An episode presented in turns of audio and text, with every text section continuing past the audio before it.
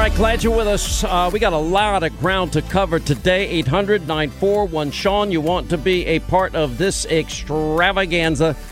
You got a lot of conflict now that has emerged with this whole let's defund the police argument.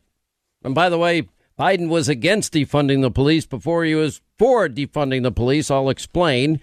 Senate Democrats, these are just some of the headlines, that they just refused to rule out defunding the police. The National Association of Police Unions blast the Democrats, quote, war on cops. Uh, there's now been over 700 uh, co- uh, people injured now, cops injured around the country since all of this has started. Uh, not covered by the mainstream media at all. Uh, that kind of debunks the narrative that this has all been peaceful. It has not by any stretch of the imagination. I think we're up to now about almost 20 people that have died as a result of what we've been watching with our own eyes, and that is the violence and the looting and the arson and the the rocks and the Molotov cocktails that I guess the rest of the media just apparently doesn't see or want to see.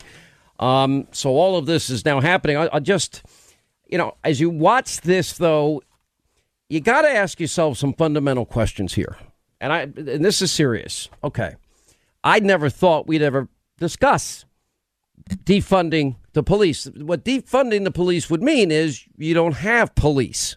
And then when you ask these geniuses in the city council uh, in Minneapolis what they're going to do to replace it, they don't have good answers at all. And and I sit there and I'm thinking to myself, well, you don't have a plan. You're just going to defund the police. Now, a couple of assumptions you have to make here. Nobody has talked more about crooked cops or I, I keep mentioning Joe diGenova because it shocked me at the time because instinctively, you know, having a family that had a lot of members, relatives in the police department, two guys were deity that made it to the FBI, um, and my mom being a police, I'm uh, sorry, a, a, a, jail guard for 25 years, and my dad family court probation, uh, I just looked at the police as the good guys. And uh, kind of embarrassed to say a little bit, even when one came home and said, I think I saw your son hanging on the back of that car, uh, skitching in the wintertime when I was pretty young. I remember the words my father, I'll handle this, officer. Thank you. It wasn't a good day in my life. Um, he wasn't he wasn't doing anything. He just doesn't want to see a kid get killed because he falls off the back of the car and then the car behind it runs him over. So he's doing his job. Um, you know, pretty old school. They just say, then the, the cops hears a parent that says, I'll handle this. They know what that means. That means that kid's going to get in a lot of trouble, which, by the way, happened in. Linda loves that story. Uh, I got, got in a lot of trouble. You know, I, I, I've talked at length, for example, about all of the failure that has taken place. And, you know, I, I watched this for years. The only TV show to scroll the names of all the people shot in Chicago, all the years Biden and Obama, they didn't do anything to stop the violence at all. These are cities that have been run by liberal Democrats, governors, mayors. They they haven't lifted a finger. And it is it is sad if I, I and we don't know most of the names. There are thousands that have been murdered and none of this, nobody's ever come in and said, hey, this is a national emergency. Our American children are not being educated. They can't even leave their house for fear of getting shot. And they're not stopping the violence. You know, they just claim a, a superiority. What, what happens every two and four years? Republicans, conservatives are racist, sexist, misogynist, xenophobic, homophobic, Islamophobic, dirty air, water, kill children, and kill mama, grandma, and grandpa. I, I mean, we'll throw them over a cliff. I say it all the time, you know, and it, it, this this has been time in that has been building and building. We are failing part of our American family. It is an epic fail, and we got to fix it. And by the way, I'm not against more training for police uh, officers. I'm a, I have no problem uh, with training. You know, let me give you a quick experiment. I spent time. Now, let me make my point here, and then I'm, going to tell you about a conversation I had with my sensei today uh, about all of this. You know, if we start with the basics, okay, I believe we're all made in God's image. I went through this in great detail yesterday. and that every single man, woman, and child, and I believe this with all my heart, all my mind, all my body, and all my soul, that we are we are all children of God. And we're flawed, original sin, if you believe that, and that, you know, all have sinned and fallen short, if you want to use that biblical anecdote. Forgive them, Father, for they know not what they do. I mean, and, and the whole story of, of Christianity or the, the foundation of Judeo Christian ethics in this country. I actually do a whole chapter about this in my soon to be released book. And it's important that we know where we came from, what, what were the principles that we built, the system that we can have a more perfect union and right wrongs and injustices, which, you know, we have a history of proving out the wisdom of our framers and our founders. They built a system that we can actually make changes for the better. Not perfect, never been a perfect country because people aren't perfect. But if you look at all of this and you believe all of that, and then you, you have to look at what works and what doesn't work. What they're doing in Chicago is an epic fail, and nobody lifts a finger to stop the violence in Chicago. You might not like what Rudy Giuliani did, but he dropped the murder rate from around 20, what, 500 to 500 uh, a year annually. And they weren't looking at race. They'd say, okay, where where a lot of the crimes, most of the crimes happening? It's here, this zip code, that zip code, this. And they went forward with stop and frisk. Understand it's controversial. It was called every name in the book, but lives were saved. There's got to be, we got to learn from our mistakes. You know, look at, for example, we spend more as a country on public education than any other country on the face of this earth. And, you know, my background studying Latin in high school and educare and bring forth from within, I've said it many times. Well, that kind of is predicated on a belief that God has put talent and ability in every one of his children. And we have a propensity, some are good and for good, and others are evil. They're bad people. If You can, you know, if you're a rapist, you're a bad person if you, you know, are mass murderer, 100 million souls, when you look at Stalin and Mao and and and Nazism and fascism and Imperial Japan and Pol Pot, uh, and what happened in Cuba with their revolution, uh, you know, yeah, we lost over 100 million souls in the last century alone. So evil exists, and cops are there. I would argue, I talked about crooked cops now for three and a half years, and look what they did to this country a few people, I say the 1%, look at what they dragged this country through. And now we discover that there was never, ever, ever any scintilla of evidence of any Trump Russia collusion, just the opposite. And they did it at all the, the premeditated fraud, FISA court said it's verified, never verified. Subsource points out it was never verified. It was bar talk. And they did this to first stop Donald Trump from getting elected, then to, as an insurance policy, to destroy his presidency. Bad, crooked cops. You know what? Dirty cops. Joe diGenova had the right word. Well, you have cops. It's it's a foregone conclusion. You put a knee on the most vulnerable part of, uh, part of the human anatomy. What happened to George Floyd? It is predictable. It would happen every single time. We can't have that kind of policing, and we need better training. I'm going to talk about that in a minute here. But you look for decades, you know, we are just, you know, we have blinders on. We have that, this party that claims to be the most compassionate for minorities. Well, they didn't go ahead with criminal justice reform and, and attempts to end disparate sentencing. That was Donald Trump. They didn't, you know, he's the one that's helped save monies for historically black colleges, created opportunity zones, uh, and record after record low unemployment, African Americans, Hispanic Americans, Asian Americans, women in the workplace, youth unemployment, and African American youth unemployment. When we have opportunity like that, we put the rungs back in the ladder. The idea is, you know, I grew up, uh, my grandparents had 10 bucks in their pocket, dirt poor. They, my grandfathers lived through a depression. My, both my parents grew up poor. Um, but I stand on their shoulders because, you know, they insisted I got an education. Well, that, to me, that's where all the rungs of the ladder are. We, but how do we allow system decades and decades and decades of failure, an epic fail? We spend more on public education per capita than any other industrialized nation. But yet our schools are, you know, what, 37? Last time I looked, New York, Baltimore, Philly, Los Angeles, all these cities, high in spending per student, lowest in performance. The city of Baltimore, take that one city, $16,000 a student per year. That's the third most in the country. But Baltimore has the worst performing schools in the world. 2017, 13 Baltimore high schools, 13 of them produced not a single student proficient in math. Zero. Remember the movie Lean on Me? Uh, remember the story? Joe Clark had the bullhorn and the baseball bat. Morgan Freeman did an amazing job. He's such an amazing, talented, gifted actor. I mean, I interviewed Joe Clark. Joe Clark went in there and he, he threw out all the kids that were causing trouble. And then he said, You're going to learn, and we're going to inspire you to learn, and we're going to get down to it. And he succeeded.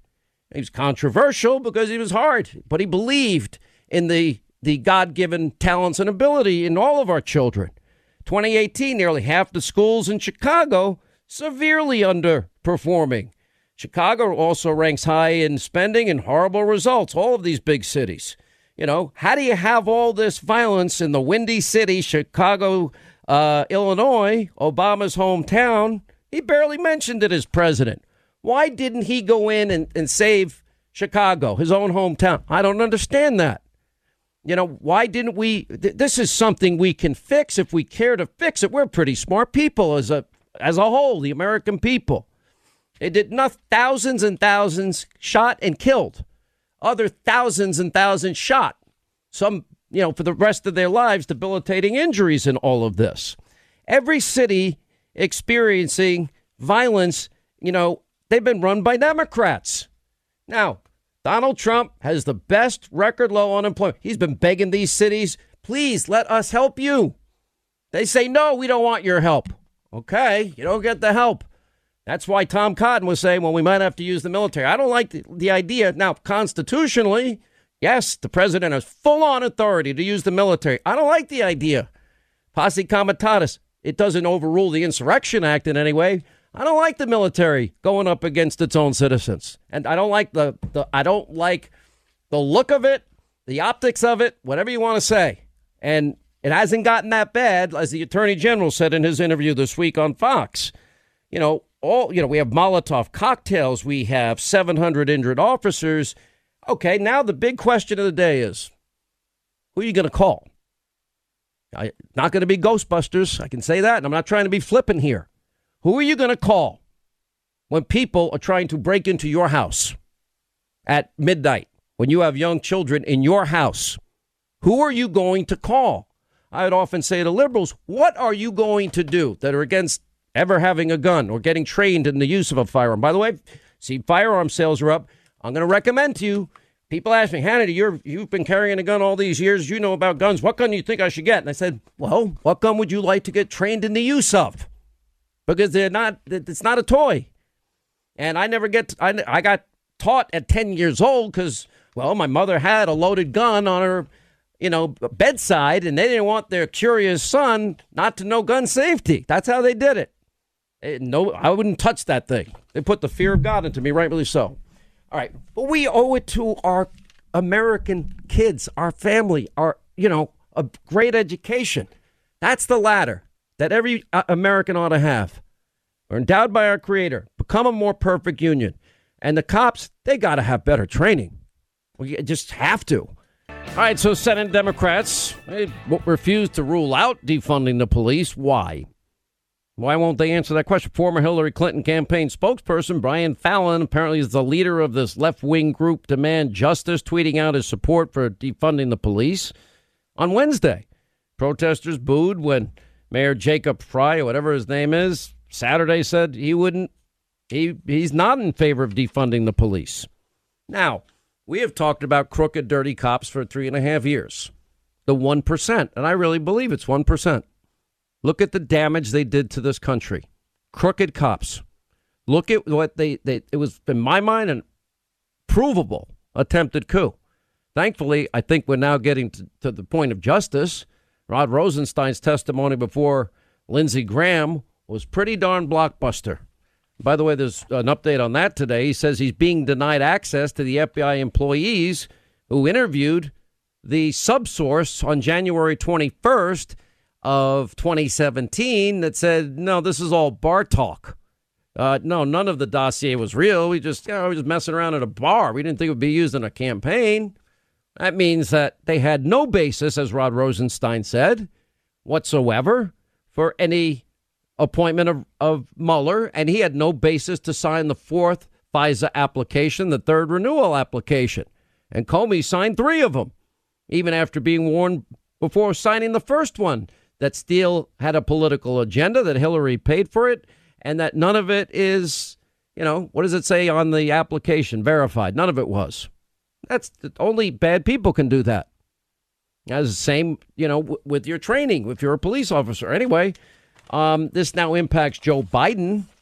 CBS News actually, apparently, Biden now announced that he has absolutely no intention of defunding America's police departments. Then a few hours later, he's uh, on with uh, Norah O'Donnell saying that he'd, he'd yank federal funding from police unless they complied with a laundry list of his demands. Well, that's kind of defunding the police. You've seen like, the Black Lives Matter painted on that street just outside the White House. Some demonstrators added equals defund the police. Do you support defunding the police? No, I don't support defunding the police. I support conditioning federal aid to police based on whether or not they meet certain basic standards of decency and honorableness and, in fact, are able to demonstrate they can protect the community and everybody in the community. Now, I can tell you because I have so many people I know that are police officer friends. And so I had a long discussion with my martial arts instructor. I mean, long, and we've had many of these discussions over the years. And I just, one thing that is universal though, police are taught, and most do ban, not all of them. You know, if if you do a what's called a rear naked choke, and for example, if if you do an arm, if somebody pushes you and you grab their wrist, you pull under their arm, you turn them around and throw your arm around their neck Okay. And then you lock it in. And I don't even have to apply 50% pressure and you're going to you're going to pass out. Because if I have I if if I have it locked in, meaning the two carotid arteries, then you have these, you know, a trach hold is always banned because it's so sensitive and dangerous. You know, if you look at the face of George Floyd, I mean, it's pinned, as Michael Baden said when he did the autopsy for the family. It's, I mean, he had abrasions over his face. You can't do that for eight minutes and expect anybody to live. It's not going to happen. So I know that my my sensei, my instructor, that he works with police a lot because the training is inadequ- inadequate. And, you know, we have lifelong education, right? We all want to always continue to challenge ourselves and read more. And I spent a lot of time um, researching the history of this country and and the founding principles and our framers and our founders and you know explaining what is at stake when I say live free or die America and the world on the brink because that history rich with knowledge that we need to fundamentally understand if we are going to succeed as a country. If we're going or we're going to go down this pit. I have a, another chapter that I built about socialism and its utter failure everywhere and anywhere it is try it is tried. I thought, you know, when you do start doing deeper and deeper dives, which is always hard to do when, you know, I'm cranking out 4 hours of airtime a day, you know, I'm just like I'm reminded of things that I had forgotten and then I'm learning new things that wow, I didn't know that had happened specifically. I didn't know that had happened. These nuggets, that's what research is about. And I had a great team of researchers helping me with the book, and it's all there. And then we deal with what is at stake? What are the differences? What's in play here? Okay, the new Green Deal versus free market capitalism. It's that profound. You know, getting rid of the lifeblood of the world's econ- uh, economies, and that's oil and gas. That's a bad idea. Uh, I, all of these ideas they have are job killing. You know, we're going to have what guaranteed government everything. I put lay out the numbers, how much that would cost, and not only is it going to be like every other socialist experiment, it's all going to fail. Now, but back to the police. Now, let me just explain something. This is what we were talking about today with my martial arts instructor, and I did my training today. I did an hour and a half today, uh, outside uh, training. So we're not doing as much contact as we usually do. Social distancing training. Uh, a lot of, you know, I do a lot more sit ups, a lot more push ups, a lot more core, but then we were working specifically on some, some situational defense tactics. And in the case of George Floyd, when he's handcuffed, let's say he did resist, which he did not, that I can see, but it wouldn't matter. He was, he, you had him under full control once you have the handcuffs on him. He had handcuffs. Now, if you're driving, don't do this. But if you're in a position where you can, just say with your left hand, just point two, two fingers, your index finger and your middle finger. You know, if you hate me, you could be acting like you're pointing the middle finger towards me. Now, if you take those two fingers and just grip it, really grip it with the right hand, if you do it on your left hand, and now don't move them back, although that could, that's one way. Now I want you to just move it sideways. Just put a little pressure and move it sideways. You can see that that one move, the compliance that you can get, the control that you can get, if you do it right, that's just a simple thing if you, for example, is something called kote gaeshi uh, wrist lock. You know, if you take, you right, have one hand with the palm of your hand facing your, your face. Then with your other hand, just push the wrist, just push that open hand down and put a little, feel the pressure that it puts on your wrist. Simple thing, but you will get compliance and you're not killing anybody. Most officers that I know don't have enough of those tactics in their arsenal. I am just a student. And in seven years, trust me, it's going to take me another three or four to ever be able to think about considering taking the test to be a black belt. That's how, that's how, and I'm training four or five days a week. As a matter of fact, I train more than anyone else at this particular martial arts dojo.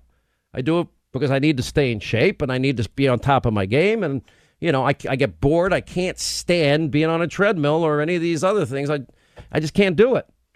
Um, so it makes me do it. These are little things that you can do. And maybe I'll bring my sensei on. What do you think, Linda? Should we bring sensei back on? He's been on before. When I mean, when we travel, he's always, by the way, when he's travel, he does not leave my side.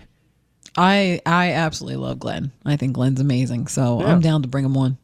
So um, my daughter and her friends, they're they're athletes. They were they were doing training outside too as well, and I, we gave them examples of pain day. Oh you know? God! I know, and they're looking at like they go to my my daughter. Your dad is nuts. Your dad is insane because it is serious, and the, and the whole thing being, I mean, he has the densest punch ever, and I sit there, built up a core after doing you know 150 sit-ups every day for you know seven years and tighten up, and he hits hard. If you can't take a little pain, if you're in the middle of, if, if you're trying to defend yourself, then you're not going to be able to defend yourself. Somebody gets no, Glenn. In. Glenn does not take it easy on you, man. I've been on the road with you guys. You know, everywhere we travel, he's always with us, and he's he's tough. Listen, remember? I don't know if you were there I think it was when we were in New Hampshire, and he was he, again. He's with me all the of time. Of course, I was there. I'm always there. All right. Remember when I was in the the dining room? I always like to throw a dinner for our teams, right? Yes. And a thank you dinner, and mm-hmm. so we were mm-hmm. having one, and yes. then I then we demonstrated. He demonstrated on me pain day, and then I'm offering. I said, anybody here, thousand bucks if you can take it, and I I was really pushing Lawrence, uh, LJ we call him Lawrence Jones. I say, mm-hmm. come on, and he's like, no, I just need to practice a little bit. I mean, he is a big, strong guy. He is. Um, and he didn't want any part of it. And by the way, I don't blame him. Now, no. Between you and me, me I was mm-hmm. looking at Sensei. We were never going to let that happen. Never. Of course not. You have to, but well, I'm just messing with it. But it was fun. We had fun. But here's the thing: we can retrain these cops. You know, I actually met with there is if find Byrna, um, B Y R N A. Mm-hmm. I don't know what their website is. I think maybe .com, something like that. All right. Put a link up of what this does. Now, what we discuss is because they don't have these other tools in a defensive arsenal to get people to comply and they don't understand them and especially by the way when you know and you're especially if you're in a situation that's getting out of hand you want to get the cuff. Once you got the cuffs on, you won. It's over. Now it's just a matter, even if they're thrashing back and forth, et cetera, et cetera.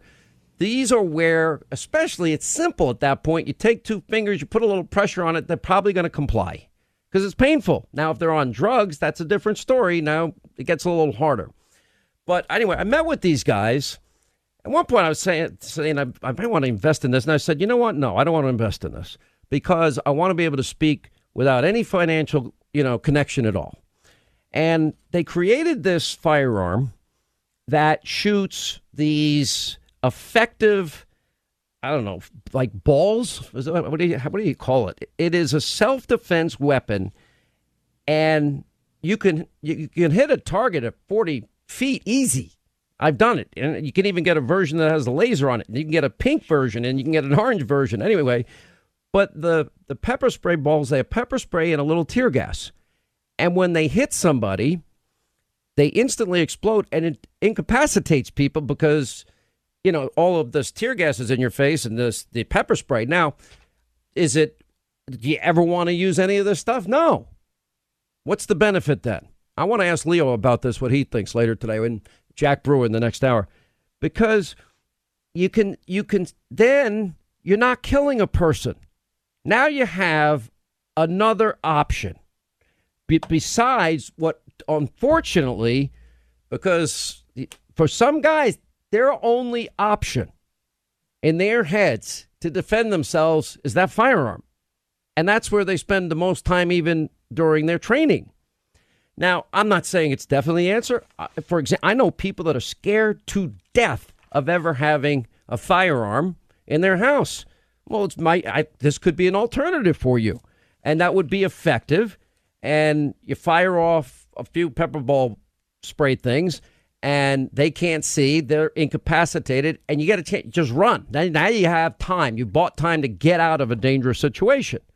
Now, let's say you make a mistake. How many people has Barry Scheck found with the Innocence Project? They convict people of murder. They put them away 20 years. They come back years later with DNA techniques and they prove the person that was convicted of murder on death row is innocent. Uh, that scares me. That's that's changed my mind quite a bit.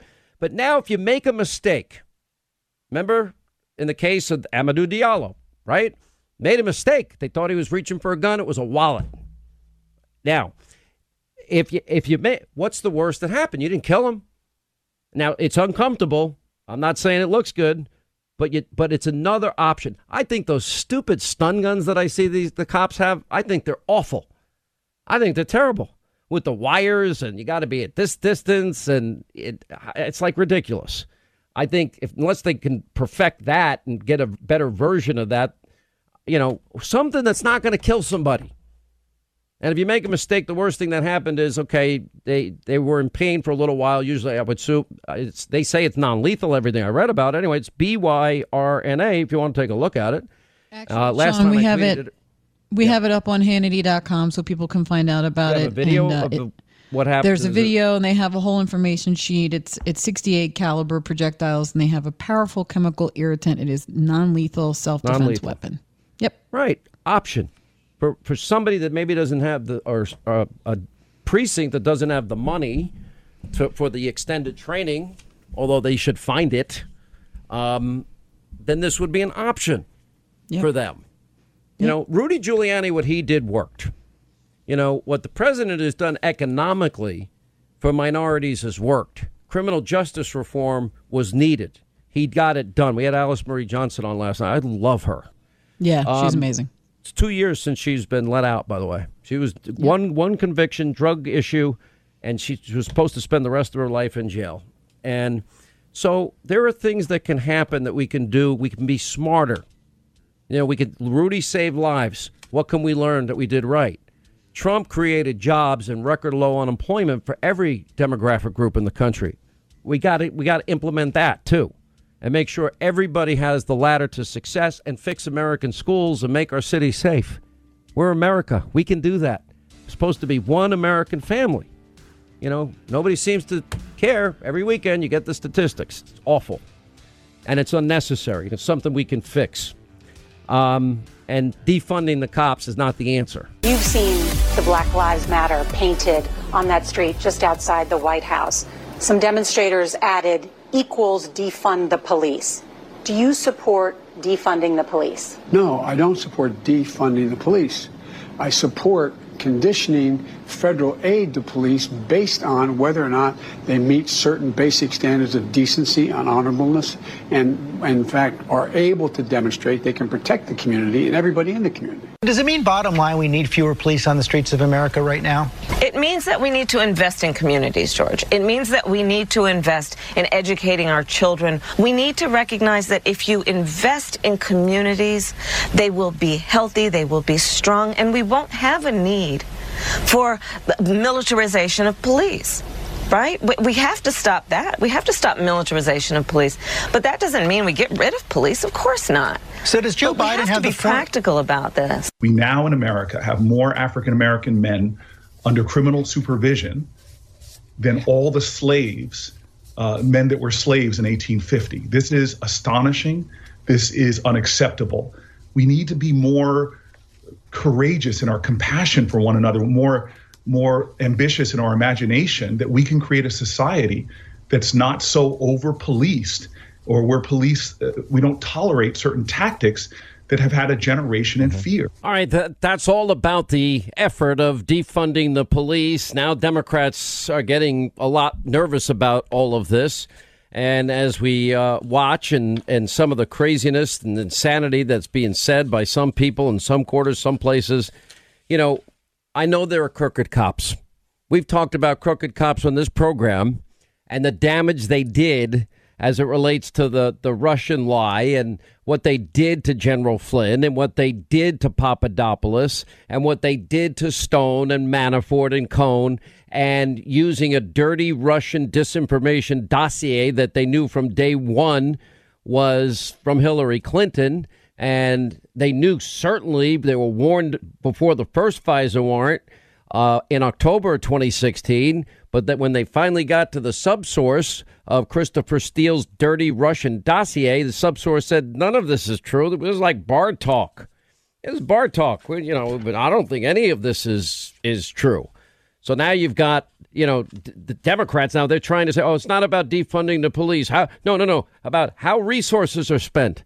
Um, and they don't know what to do because they this how does that make who are you going to call if god forbid and it happens i wish it didn't happen i wish evil didn't exist but it does who are you going to call at midnight when somebody's trying to break into your house and your family is there and they don't have good intentions for anybody there you know we've had 700 officers also injured now and many others killed since these protests have started around this terrible, unnecessary murder. You can't put your knee on somebody's neck like that and not expect the outcome that happened here.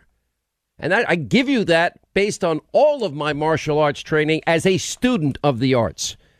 So I'm watching all of this insanity, and now, okay, then you then you've got the West Hollywood mayor guidelines for quote white people before a protest march. I'm like, I, you know, we're supposed to be Americans, united, one American family. We can disagree on politics, but we want to keep each other safe and secure. We can all stand against the evils of racism and abuse of power, and that's it. It's this is simple, and there are good people also that that protect and serve their their their communities.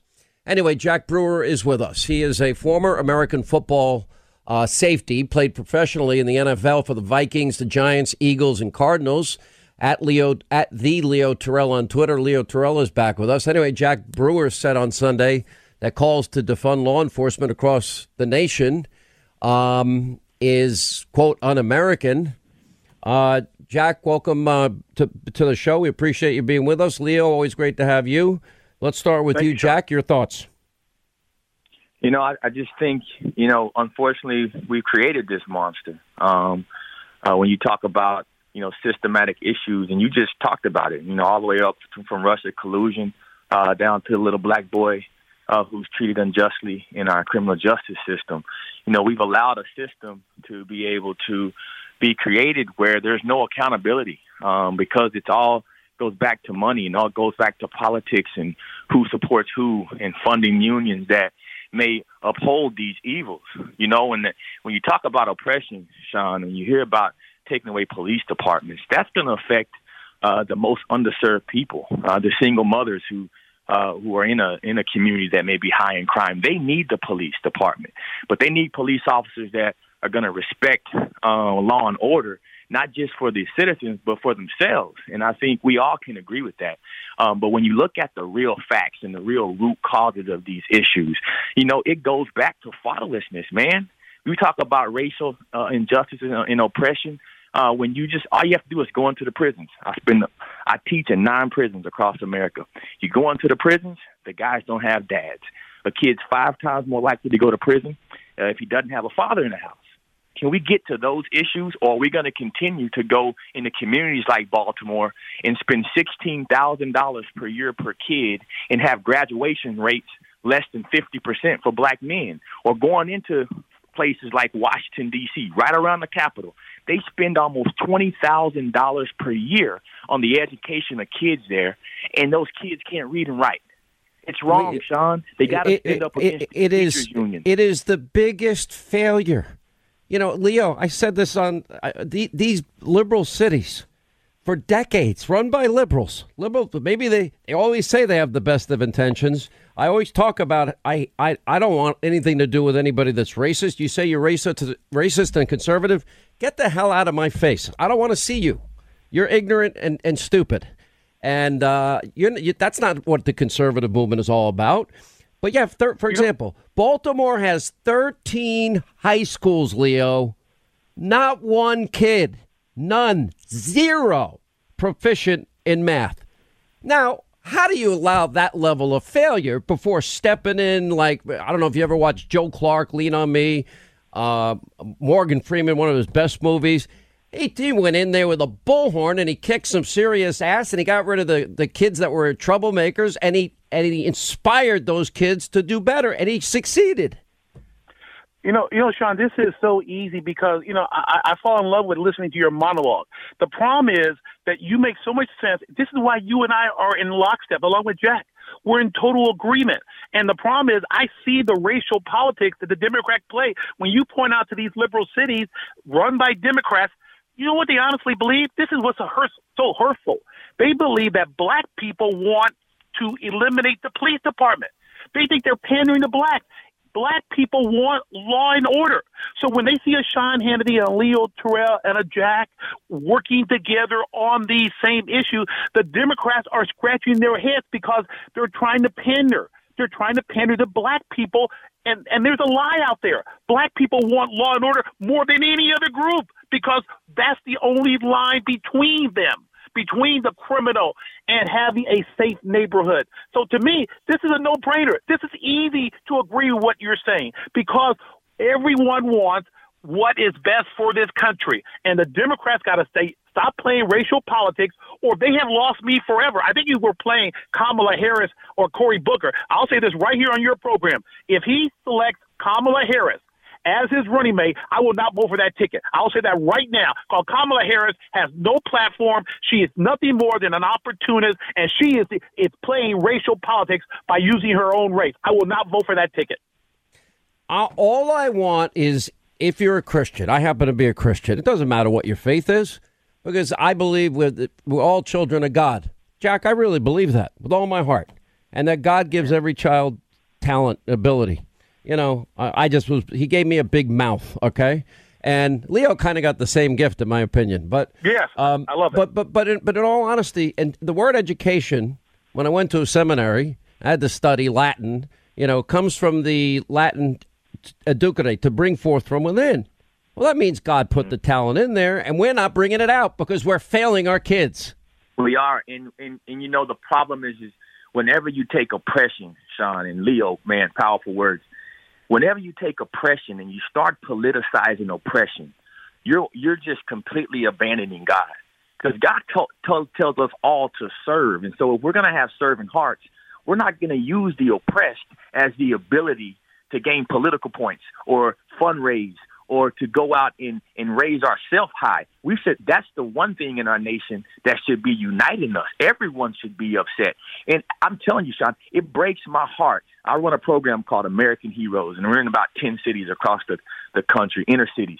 And when I go and I see that I write a check to send my son to a private school, Christian private school, for 14 grand a year, and I'm watching these poor black kids and they're spending twenty thousand dollars a year.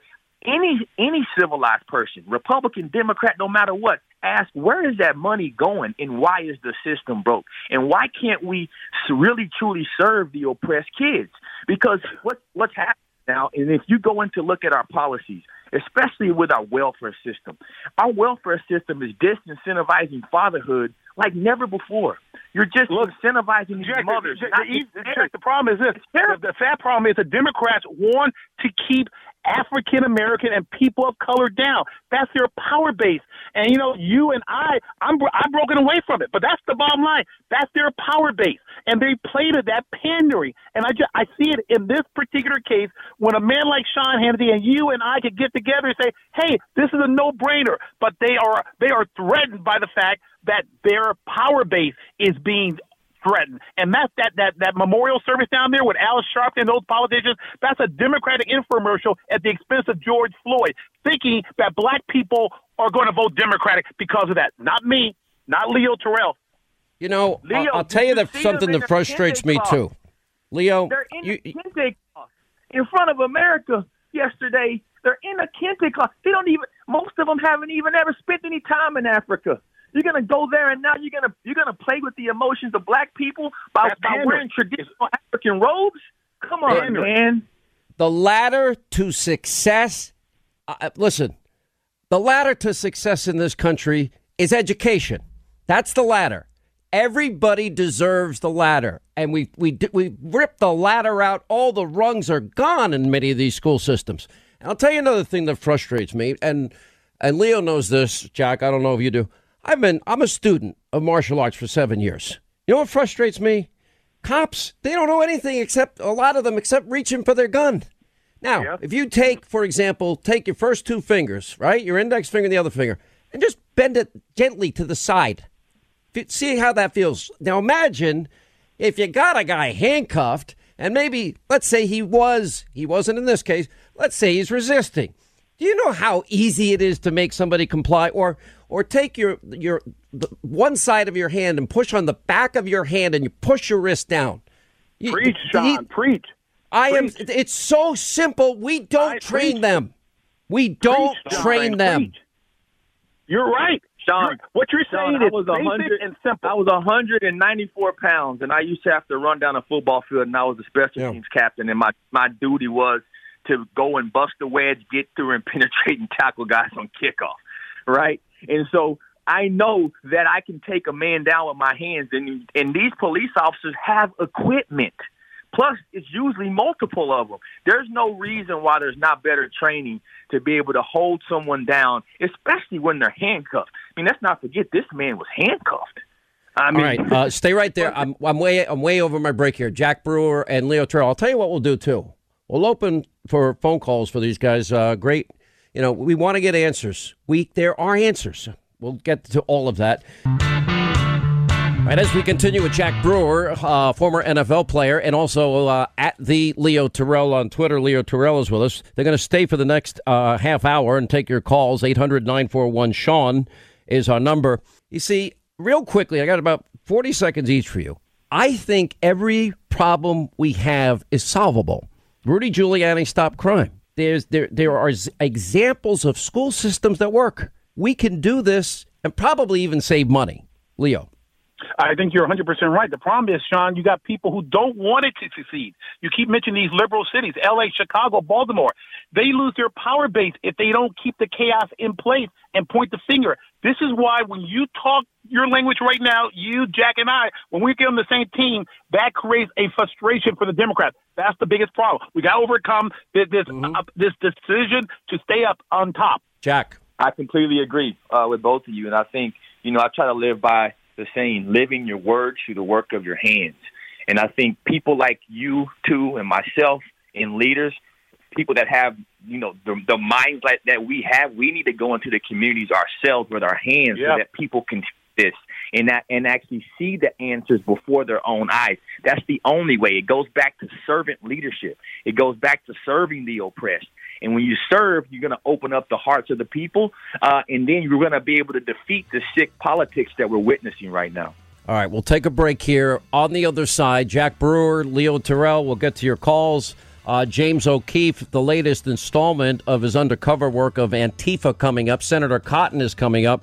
Uh, and uh, but your calls are next for Leo and Jack 800 941 Sean you want to be a part of the program and we will continue. All right 25 now till the top of the hour. We're going to get to your calls in this segment 800 941 Sean you want to be a part of the program. You see I Leo you and I agree on a lot of new things here. You yeah. know I, I I think that and I said about the deep state and you know how I feel about crooked cops when what they yeah, did to the I president do. and they did what they did is disgusting. It's revolting. What you know if you know anything about the human anatomy. If you had any training, you know it is a predi- it will happen every time if you take your knee and you push it, push it into somebody's neck for over eight uninterrupted uninterrupted minutes into the pavement. It's a death every time. It's a death sentence. You should be giving training lessons because we've already talked about the alternatives to placing a knee, the carotid chokehold, uh, use of deadly force. And this is why I'm telling you, Sean, there is a tremendous amount of love between you and I right now because of this universal acceptance. This everybody should be on the same page on this issue. And you're right. I'm on this program, Jack's on this program because the power of education and how important it is. So when you take this situation, you look at these liberal cities like LA, Chicago, and Baltimore, it, it pays me. And that's why I'm here on your side arguing for what we need, make some serious changes. Jack, I don't know what you know about martial arts. And again, everyone says, "Oh, Hannity, you talk like you're." I'm not. I'm a student. I'm a seven-year student, four or five days a week. That's what I do to, for my workout. Okay, I put. You know what a rear naked choke is, right? Um, yes, I do. Eh, okay. Or if if I if say I were to sh- a targeted strike and I and I strike properly with the with the back of my hand at your carotid and a little part of your lower jaw, you're going down to the ground. One shot, yep. you will go right down to the ground. You'll try and stand up, and you'll go down to the ground again. And you're you're you're a big, strong guy. And it is, the, but even simple things. If somebody's in handcuffs, bend their fingers, and they're going to comply. Yeah. That's how easy it is. They don't have that right. training. They don't. And then that's why when you hear defunding police instead of let's put more funding into training police. I mean, it's yeah. just the, the common sense is, has lost the conversation. It's left the conversation, and you know that that's what's really sickening. And you you think about it, um, any any profession, right? You want to increase that education, and that education in in in law enforcement is exactly what you're talking about. But how can we even have that conversation when we're putting it out there to hate cops? I mean, I have on my buildings. I own um, some restaurants in Minneapolis. I had three of them vandalized, man, and they're writing. You know, F the. By the way, I'm sorry. You know what that risks? That risks jobs for people that work there. And I worked in restaurants for ten years, Jack. From dishwasher right. to a chef to a, a busboy, waiter, bartender. I did it all. Yeah, and, and I needed the money too. And, and let's be very clear: 97, 90 percent of all law enforcement are good. They protect us at 2 or 3 a.m. in the morning. There might be 2 or 3% rotten to the core, and those are the ones we need to get weeded out. But don't get rid of law enforcement. I say that not only as an attorney, as an American, as an African American, but I have a sister in law enforcement. So I totally support the police. Well, there's I one totally other thing. If you look at the big cities now, and I went over the numbers last night, I went over them on the uh, radio yesterday there is in most big cities a majority of minority officers. You need to keep saying that over and over again. By the you way, sixty percent of the officers that. in the on the LAPD happen to be Hispanic. We're all Americans, but they happen to be Hispanic American. Donald Trump, record low unemployment for every minority group in the country. His policies work, you know, and they'll work again. And and opportunity zones and helping historically black colleges, criminal justice reform. Leo, that didn't happen under Barack and Joe. It happened under Trump you got no argument here. Black Lives Matter started under Barack Obama. But let me just throw another fact out there that scares Democrats and left wingers. There is no systematic discrimination in in cities where the majority of the, of the employees are minorities. You, this is not Bull Connor. This is not 1960. When they say, when all these Democrats are saying systematic discrimination in the police department, in police departments where there's majority minorities, you got to be kidding. That doesn't make sense. But they keep arguing that. They keep selling that Kool Aid, and people buy it. I don't buy it. You know where I think this could be the most effective? I think if you notice, for example, there's there's in some places segregated neighborhoods, right? Yes. Um, there are pastors, right? The Christian yep. churches, all right. Yes. And and it and why don't we start in the churches? Uh, how about yes. your congregation comes over to my church, my congregation goes over to your church, and we all hang out. We, you believe in God? Yes. You believe in Jesus? Yes. Let's start there. Then maybe we'll. Sean, yeah. What? You should go on a speaking tour. Please go on a you speaking tour because we yeah. got to get into the community. You you you right. got to go on a speaking tour, Sean. Uh, it needs gotta, to come from you, Sean. We got to have white men like you. Stand. Hey, let me tell you something. There are people that don't like a single word that comes out of my mouth. And I'm going to tell you another thing. If Donald Trump cured cancer, there are so many people that would hate this guy. It's sick. Yep. I mean, it's insane. And and uh, you, by the way, what makes you liberal at all today, Leo?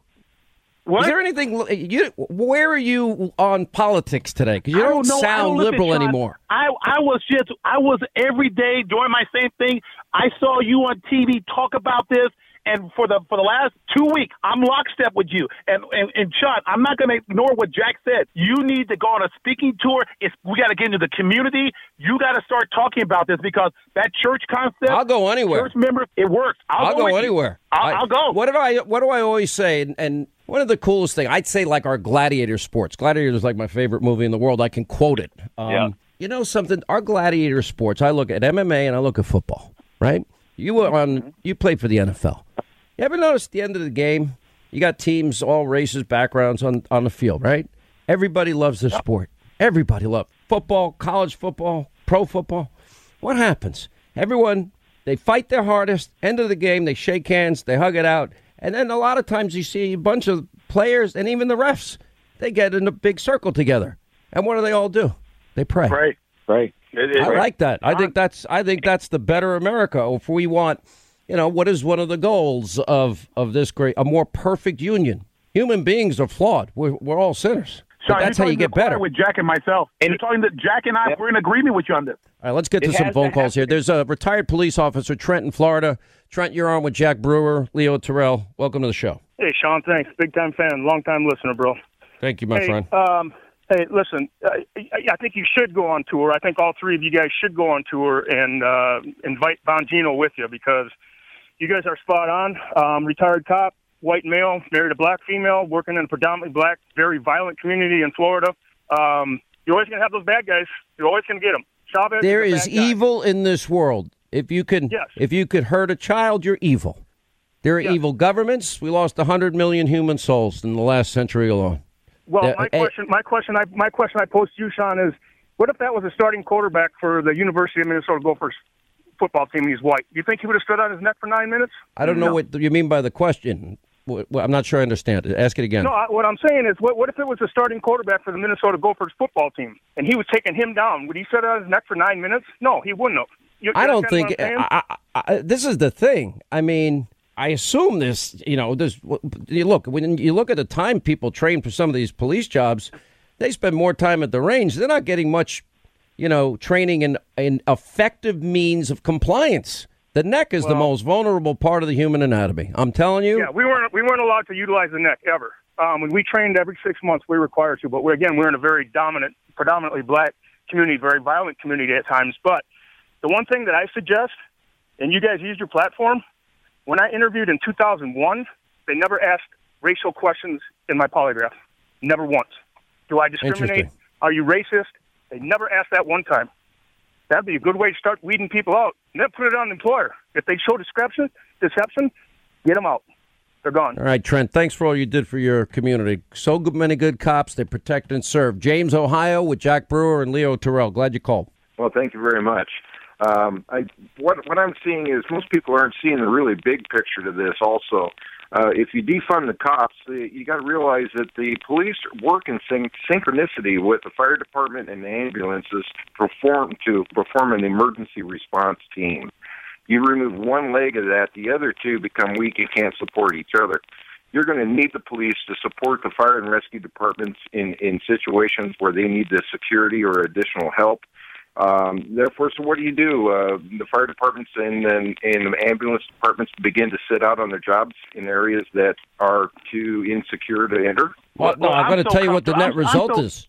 Co- could, yeah, Leo, cops are not going to do so, their I'm, job. I'm so comfortable. Look, this this idea of defunding the police, it was a, a one, it's going to be a two week wacko scenario. We're not going to lose our police. There's too many people who love the police. 95% of this country support the police. This is a, a, a, a fad that is going to run, eliminate in the next couple of days. It, it's just, it's ridiculous. It's totally ridiculous. I feel that way. It's not going to happen. Jack? Yeah. And you know what's, you know what's so sad about this whole conversation is, you know, I, I work with police athletic leagues all around America they have been defunding these police athletic leagues in the same communities that they take the, them away from, and these communities go into destruction. There are so many law enforcement officers that spend time with all these kids in the inner city. They coach them, they train them. We, we can't forget these are public servants as well. I remember when I was six years old, the first black man that I ever saw that got up in the morning and put a suit on was Officer Vernon Wright and he made me dream because I didn't have access to any other black folks that got up in the morning and put suits on. So he he allowed me to dream, man. And we can't forget that. We can't let those stories get lost in all this divisiveness. I agree. You Good call, James. Appreciate it. Quick break. We'll come back. Jack Brewer and Leo Terrell and your calls. All right, as we continue, Jack Brewer, Leo Terrell with us. Friend. Keith in Colorado. Keith, how are you? Glad you called. Thank you. First time caller, long time listener. I've got uh, 33 years in law enforcement. Uh, I've got some insight on the training you're talking about. It. I was a firearms instructor for my agency. In order to become an instructor, I had to go through a third party company to learn to do that because if we end up using, having a use of force and we're sued, that company would come in and testify. So the reason this is related to what you're talking about, the arrest control technique, the uh, kote move that you were just discussing, that's not taught by agencies. So if me as an officer uses that, then I get sued. There's nobody that's going to step up and say, yeah, that was taught. You know, the problem, okay, but here's the thing. Let's say that, and it's more, you're right but I could literally, if I grabbed your two fingers, and I know how to grab it quick. For example, if somebody's if somebody's sticking a, I, I do a lot of training, a lot. Somebody sticks a, a finger in my face, and I back off, and then it, I, I keep backing up, and it keeps there.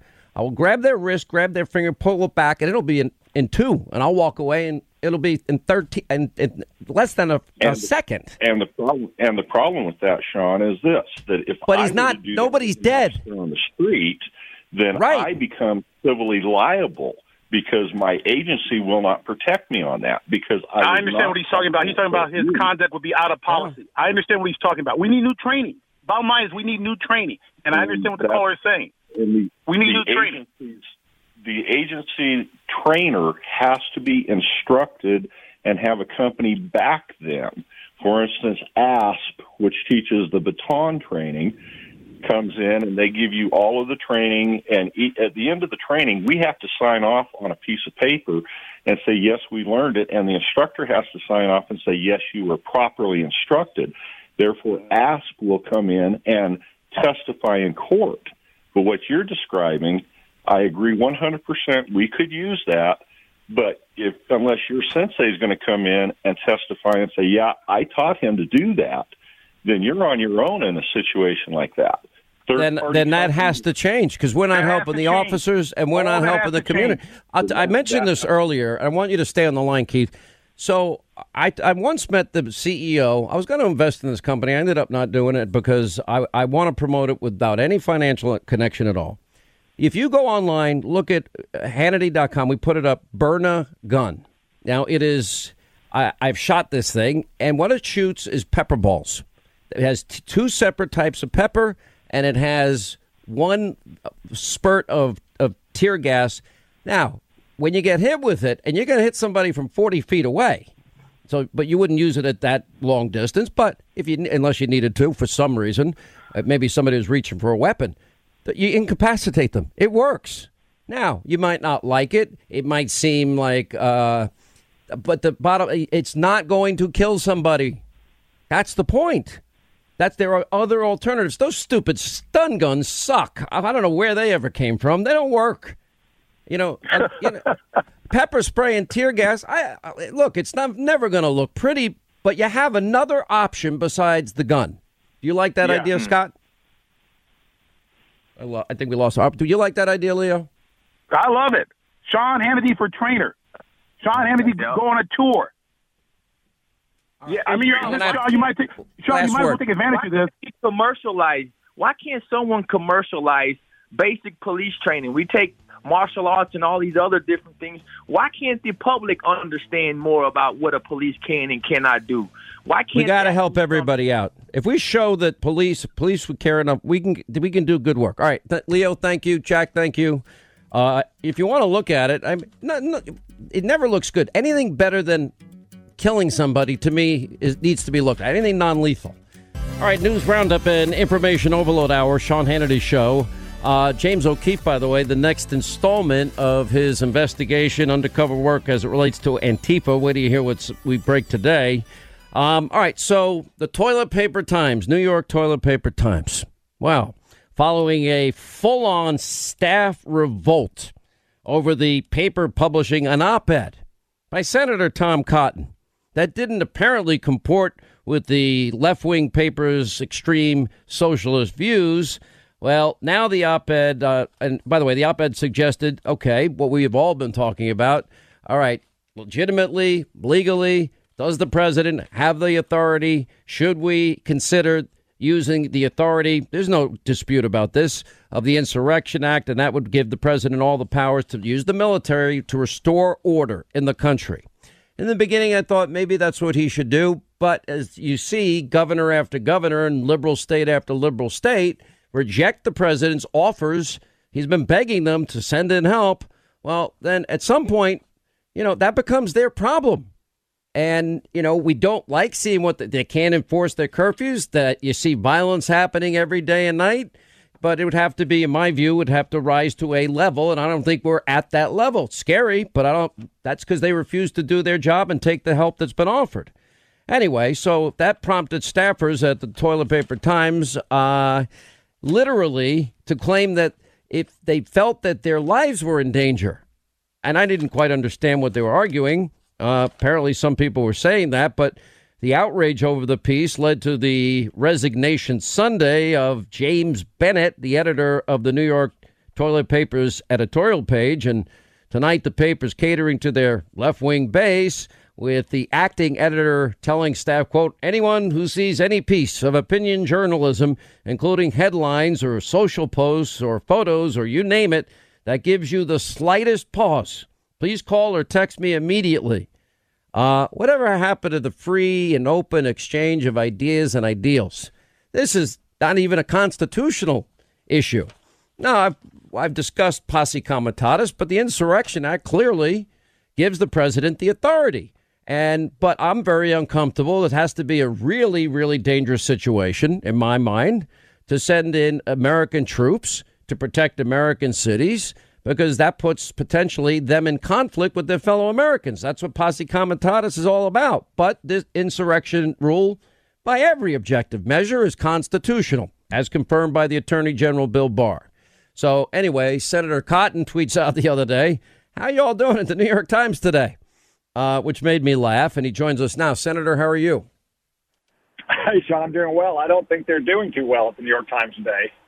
Yeah, I think uh, you called them the uh, the leaders there uh, that that wouldn't stand up to quote the woke children that apparently now run the publication's newsroom. I'm like, ouch. yeah. So, Sean, apparently it's a firing offense at the New York Times to run an op-ed by a conservative senator supported by 58% of Americans, because that's exactly what happened. Remember, after they published this op-ed last Wednesday, both the opinion page editor and the owner of the New York Times stated in public that they defended the decision. But as the woke child mob demanded heads on pikes, they immediately apologized and prostrated themselves in front of this child mob as if it were a struggle session in the Cultural Revolution. And ultimately, the opinion page editor was fired and his deputy was reassigned. As you say, they now have a far left opinion editor who is putting trigger warnings on everything the New York Times runs. Yeah, I mean, uh, look, I don't. Why is it everybody is offended by just having discussions today? I mean, it's to the point we can't even have real discussions because you know we're worried about you know apparently a generation of snowflakes, precious little feelings. Now, I live with hurt. If I if I lived in their world, well, all you need to do is like go to any social media site and look for my name, and I guarantee you, Senator, it'll hurt my poor little feelings. But you know what? I'm glad I live in a country where people can say anything they want against Sean Hannity. Now, I do believe some of these publications have crossed lines, and you know it's a high bar. If you got Sullivan versus the Times. You have to show malice, and you have to go through discovery. It's pain in the ass to sue, but that's that's the beauty of Nicholas Sandmann is doing now to all of these papers that smeared, slandered, besmirched this poor young kid who didn't do anything wrong. And Lin Wood is going to destroy all of them.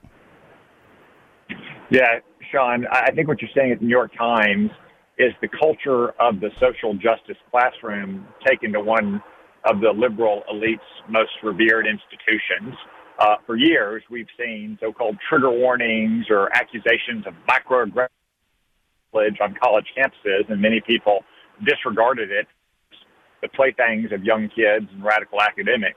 Uh, but unfortunately, that culture is increasingly marching through some of the elite left's uh, most revered institutions, and, and that has a real impact on our public debate in America. When you can't even publish an op-ed that has 58% support among the American people and long-standing historic precedent, um, I worry about it, what it means for the spirit of free and open inquiry in our country.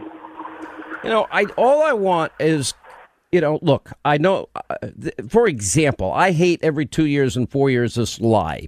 And the lie is that if you're a conservative or a Republican, that you're racist, that you're sexist, that you're a misogynist, that you're a xenophobe, that you're a homophobe, Islamophobe, that you want dirty air and you want dirty water, and you want grandma and grandpa to die after living on dog food and cat food for years, and then you'll get an image of a conservative or Republican or Paul Ryan or Kevin McCarthy or Donald Trump taking grandma in a wheelchair and throwing her over a cliff. They make those commercials every two and four years.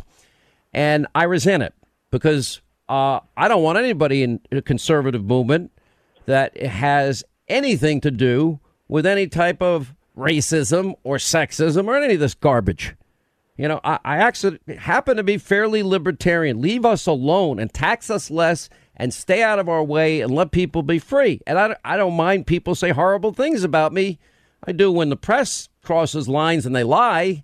They should. We should have better libel laws. But then again, it does say Congress shall make no law. So I really don't have a, a, a leg to stand on, do I? well, it is a very high bar. It should be for public officials who are engaged in this kind of public debate but you have to actually have the debate to air the ideas. You know, there was a time when liberals at a place like the New York Times would defend exactly what you're defending, Sean, the spirit of open and free inquiry. Now, they're not a government agency. They can choose to publish what they do and do not want. But once they publish something, they would stand by it. Um, it, it is a real problem for that free and open debate in our society if certain opinions that are supported by a majority of Americans and have that kind of long-standing historic precedent are deemed too tough or too unorthodox for the far left-wing newsroom at the New York Times. Well, well, I just, I, it, we cannot live. You know, I, I, think of every generation, for example, and and then I, I think back. For example, my daughter was born just a couple of weeks before 9/11. Now, does she know about 9/11? Yes. Did she live through 9/11? No. Uh, my father, my grandparents came to this country with no money. From my, all four of them from Ireland, they had ten, well, like ten bucks in their pocket. That's it, and they worked hard their whole life, gulping water, trying to survive the entire time. They had no safety net at the time. My grandparents uh, grew up in the Depression. My mother and father grew up poor in the Depression. Uh, my father fought four years in the Pacific in World War II. Uh, he was in, in the Navy. And it's like, you know, do, can I? I've read a lot about it. I've researched a lot about it. Did I live through it? No. But my father, you know, at one point in my life, you know, I wasn't making anything like what I'm making today. And he's like, save it all. When I would come home at, you know, six in the morning after tending bar all night and I was sleeping, he'd go into my pockets and he'd steal all my money. For himself, no, he put it away in a bank account. He goes, save your money, save your money, save your money. Beat it into my head, Senator. Now, because of his experiences. Now, my kids have not had to experience that. That was that's the point. We all stand on each other's shoulders, don't we?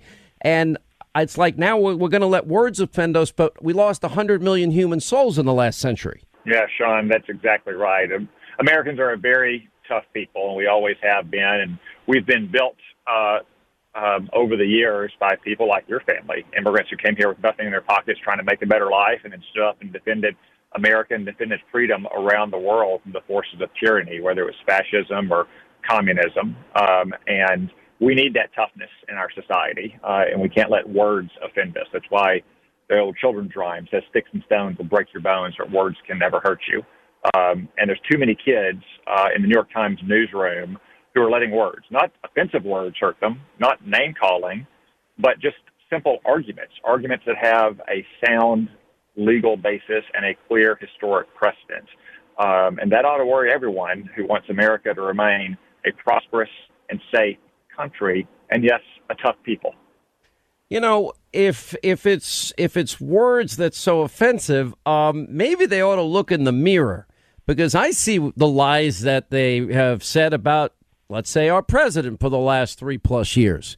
They have li- they even got Pulitzers for their phony stories on Russia.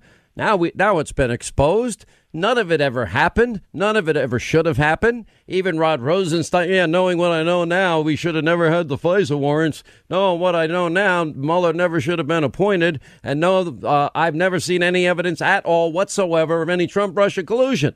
Now, we did have Hillary Russia collusion. That is, she paid for Russian disinformation. Uh, and that is the dirty Russian dossier that they never verified, but then used to get warrants on by lying that it was verified. Yeah, and it was the New York Times, as much as anyone, who were fanning those flames of the Russia collusion hoax for more than two years. Um, at a time, even when we we knew anyone who could look with their own eyes at the evidence at hand in late 2016 and early 2017 that there was no evidence of that kind of collusion between the Trump campaign uh, and Russian intelligence services. It was all an effort to delegitimize the president and his victory in 2016, and frankly, to mm-hmm. disrupt the peaceful transition of power, one of the greatest political scandals uh, in American history. So on January 27th, remember, we first had the first case of coronavirus December 30th um, that we'd identified. The first one in America was January 21st. President 10 days later put in the travel ban and then subsequent travel bans and then the quarantine. We haven't had one of those in 50 years. 10 days after, first identified case of corona. Now, I had Dr. Fauci on February 27th. I had a group of doctors on February 28th. I talked about it with the president on February 2nd when I did the Super Bowl interview. I had Fauci back on on February 10th. And I was asking all about asymptomatic people that might be shedding the virus and, and what we might or might not know about this virus and how dangerous it was. And uh, that newspaper pretty much accused me twice now of being a murderer.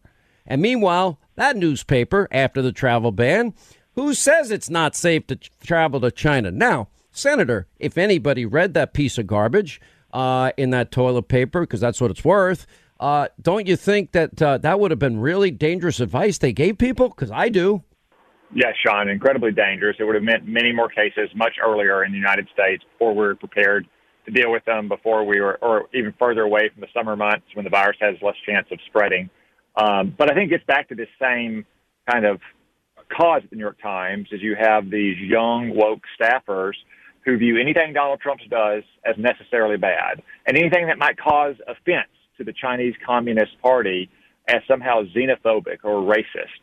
Um, I can tell you, I was right in the middle of that debate in mid and late January about shutting down air travel from China and urged the president to do so, and against the advice of a lot of his senior advisors, to include public health advisors, he took the bold, the courageous, and the right stance to shut down travel quickly.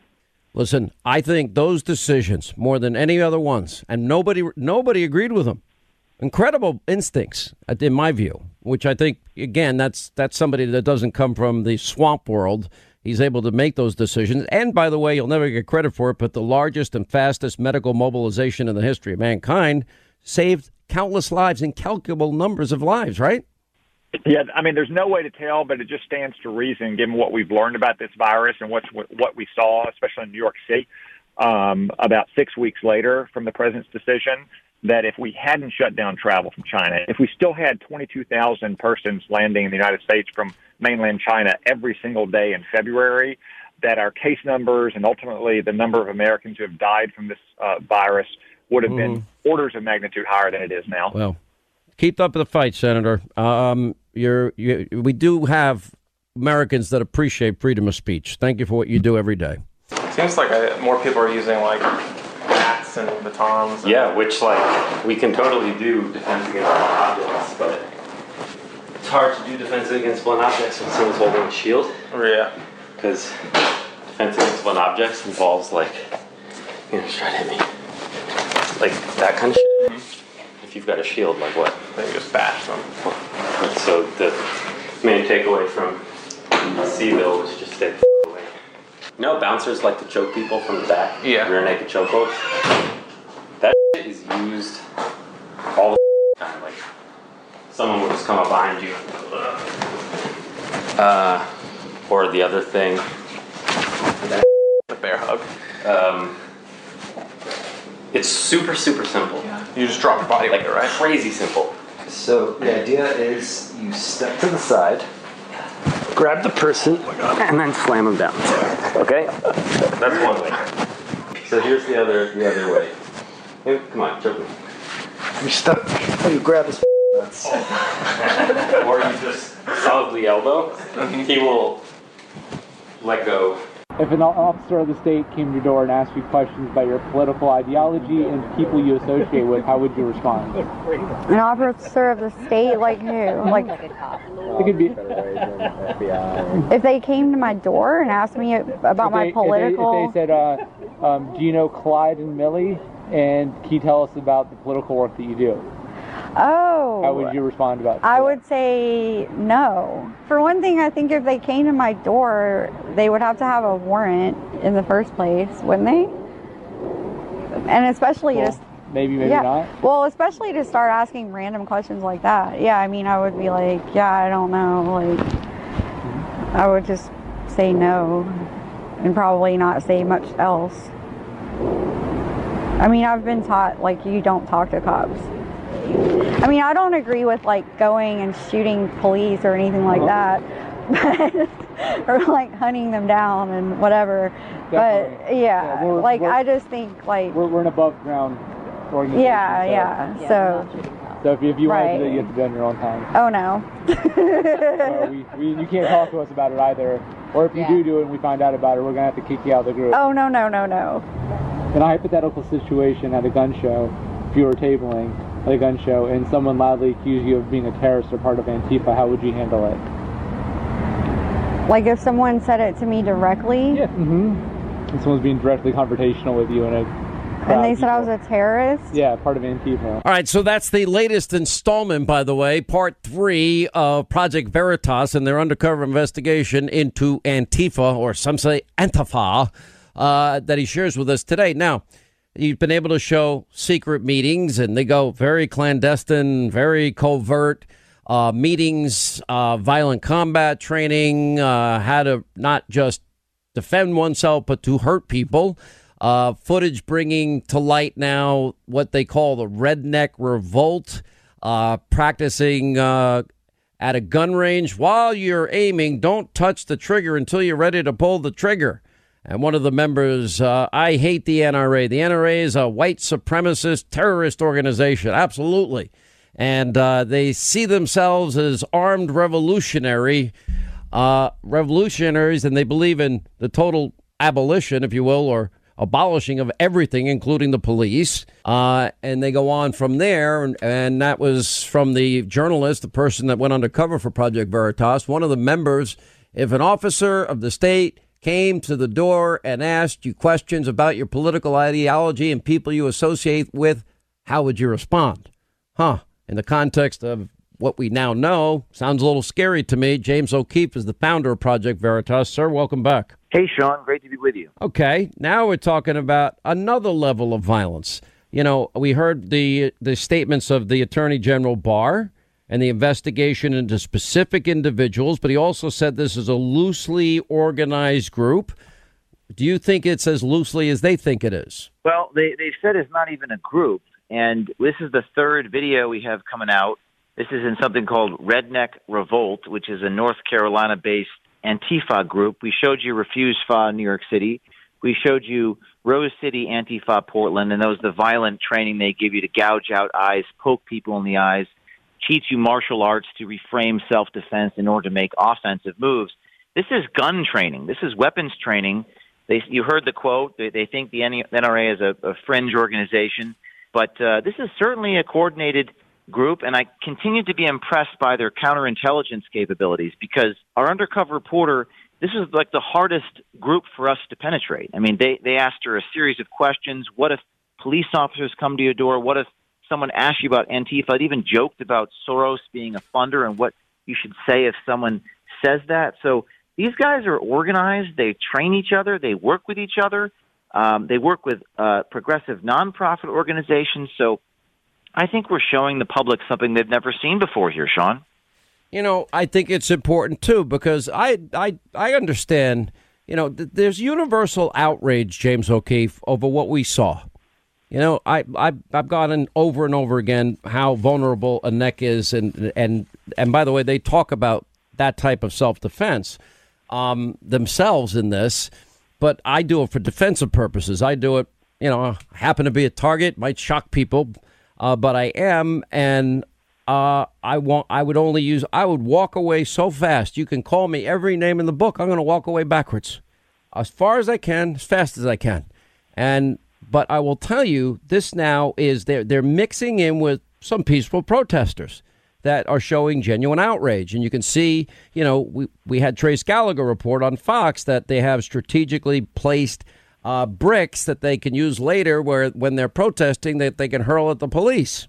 In this in this video, it, it clearly shows a well organized uh, international organization willing to engage in street fights, armed combat, and uh, it's it's you know, interesting you mentioned about some of the martial arts stuff in New York City. As I said, they were reframing self defense in a different way. They were saying this is not really self defense, but we're going to call it self defense, which indicates that they are they believe in violence as a, as an end in and of itself. And this in this video, this is this redneck revolt group. They use red bandanas. They they consider themselves part of an armed revolutionary force. They they mm-hmm. went to Charlottesville and acted as a militia wing of that of that Antifa movement. They're at the gun range. They're so they, they really view themselves as armed revolutionaries. And when when our undercover person tried to get initiated, it was a very sophisticated process. So this is just a series of tapes, Sean. As I said to you on Friday, we want to know who's funding them, who's behind them, and we have material. We we have material that's going to be coming out where where names are mentioned, names of specific donors to the Democratic Party, even people who may have run for office. Are, are being named by these groups. See, but this is what I, said, I we listen. trickle them out I, one at a time. I've known James a long time. We've been friends. This is what James does to me. James gives me he whets your appetite. But I but I think you're very smart in your strategy. I really do. Because what you're doing is you're getting people to focus instead of doing an entire dump, you're getting people to pay attention to this piece. Now look at this piece. Now look at this piece so it doesn't get dumped and lost on people, you know, um, and I think it's very important that you really lay out foundations. It's just frustrating because I like to get, I like to know everything immediately. I can't help but be impatient. Um, but you're you're saying Porter, now we're going. Sean spent six months or or greater infiltrating or go, doing undercover reporting. They spent six months to build the trust of these people. Getting inside these places is not easy. They take your phones, they put them in a bathroom, they have white noise machines. It's it's very hard, and and uh, I want to make sure that each of these reporters that we've we've worked with, we give them their due.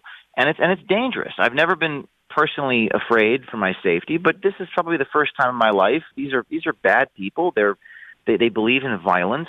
We've had our building defaced once before with graffiti, only once, but I think this is really a serious thing here, and Um, I, I I think the public has a right to know who's funding them, and that's going to hopefully be our next story released this week. We're still producing it. What are the names of the donors that talk to the head of organizations like Refuse FA? What is Let the, me ask you this. Of those people? Would they be names we might recognize? Are there politicians whose names we might recognize? I, why did I suspect there were? I'm just, I'm pretty Yes, good at guessing yes, now. Definitely, yes, you're very good at guessing. Exactly, that's right. Pete, you will recognize these names, and we feel the public has a right to know these names. But we also know, Sean, that they're going to come after me. I don't know how they're going to come after me. Hopefully, not in, in a physical way, but uh, certainly try legal ways to, to hurt us. Um, we know that we're on their radar. We know that we're Project Veritas is one of the biggest threats, and the only way that we can break through their their narrative is by insiders coming forward. That's what we need. We need whistleblowers. Project uh, Veritas tips at Proton Mail. That's V E R I T A S tips at protonmail.com. People who have a conscience, people who reject reject this French revolutionary nihilism, this insurrection philosophy. I know that you have a conscience out there. We will tell your story, and that's in fact how we're telling some of these people's stories, Sean. And by the way, I know for a fact. Now, I think your organization has faced, you know, lawsuits and threats of indictments, and and you've won every case. Is that correct? Project Veritas has never lost a lawsuit. We've been sued almost 20 times. We have By the way, that, lost that this is all an effort to silence you and distract you and and put you into bankruptcy so you can't keep doing your work. We've I mean, they do this to dollars, conservatives we as well. We don't settle the lawsuits. We've won defamation lawsuits in federal court. They never mention this. The New York Times. They only mentioned one lawsuit I personally settled 11 years ago with Acorn for a privacy issue, not defamation. So yes, Sean, we've always we've always won the lawsuits, but they want to bankrupt me. They want to come after us. They want to deter us from doing what we do. But I promise you, nothing is going to deter us so long as we have these brave insiders that come to Veritas tips at protonmail.com. As long as that keeps happening and we keep giving them the cameras, we'll be we'll tell people stories. And you know, we, you can also donate. We're a nonprofit, ProjectVeritas.com. It's tax deductible. I'm sure the IRS doesn't like that, but uh, we we are journalists and we show people in their own words. These are their words. We're armed revolutionaries. We, we, we're shooting uh, semi-automatic weapons. The NRA is a white supremacist organization. We need to poke people's eyes out, gouge people's eyes out, reframe self-defense. These are them in their own words. You can see their lips moving, and we've got another installment coming out this week. Did you see the Breitbart piece? They were talking about an interview of a, a woman um, who's been a part of the protest in D.C. Uh, and her allegiance to Antifa, Antifa dates back to leftist efforts to disrupt the inauguration of Donald Trump. And, uh, you know, in spite of the quote, mostly peaceful protests and all of this, she doesn't rule out the need for violence to achieve political goals. Apparently was on NPR um, and is claiming that they are misunderstood. They're really political refugees. I'm like, huh? Oh, it's so political refugees are allowed to create this kind of chaos? I didn't know that. I did not know that either. Political, whatever the justification is, but Sean, the issue that we have is that they're doing it in public. The district attorney of New York said just re- recently that he's not going to prosecute some of the illegal activities. So we're supposed to live in a nation of, of laws, equal justice under the law. It's the definition of injustice to, because I can guarantee you, if I did what they were doing, I would be prosecuted. In fact, I have been prosecuted for walking into a a building and asking a senator a question. So they would come after me. They would come after you if we did anything remotely comparable to to redressing your grievances. Does uh, not mean Nobody likes to hear this. this way. 60 Minutes built their show off of what you do. I mean, I'd like to say you invented this undercover type of journalism. You didn't. You know, Mike Wallace, Morley Safer, all Harry Reasoner, they did all of this, did they not? They did many years ago. They stopped doing it because of the liability issues, but I think they really stopped doing it because the more true it became, the more close they came to exposing the establishment, uh, the worse it got for their relationship with the establishment. And nobody does this anymore. And, that's why it's so important that we, as a leader, we, these people that come to us, these insiders, there's nowhere else for them to go. They certainly can't go to the New York Times. They certainly can't go Well- to to CNN. They, they can't go there. so they, it's very important that we exist to serve them. And yes, Sean, I would say it's more of like a, a renaissance. You know, we didn't invent this, but in the digital era, we're the only nation's uh, undercover journalism organization. Listen, you do great work. James O'Keefe, Project Veritas, uh, projectveritas.com. All right, that's going to wrap things up for today. Loaded up tonight, 9 Eastern, Hannity, Fox News, uh, Professor Cornel West, Leo Terrell, Dan Bongino, Geraldo, the DHS uh, acting secretary, Larry Elder, Jeanine Pirro. 9 Eastern, set your DVR, Hannity, Fox News. See you then. Back here tomorrow. As always, thanks for being with us.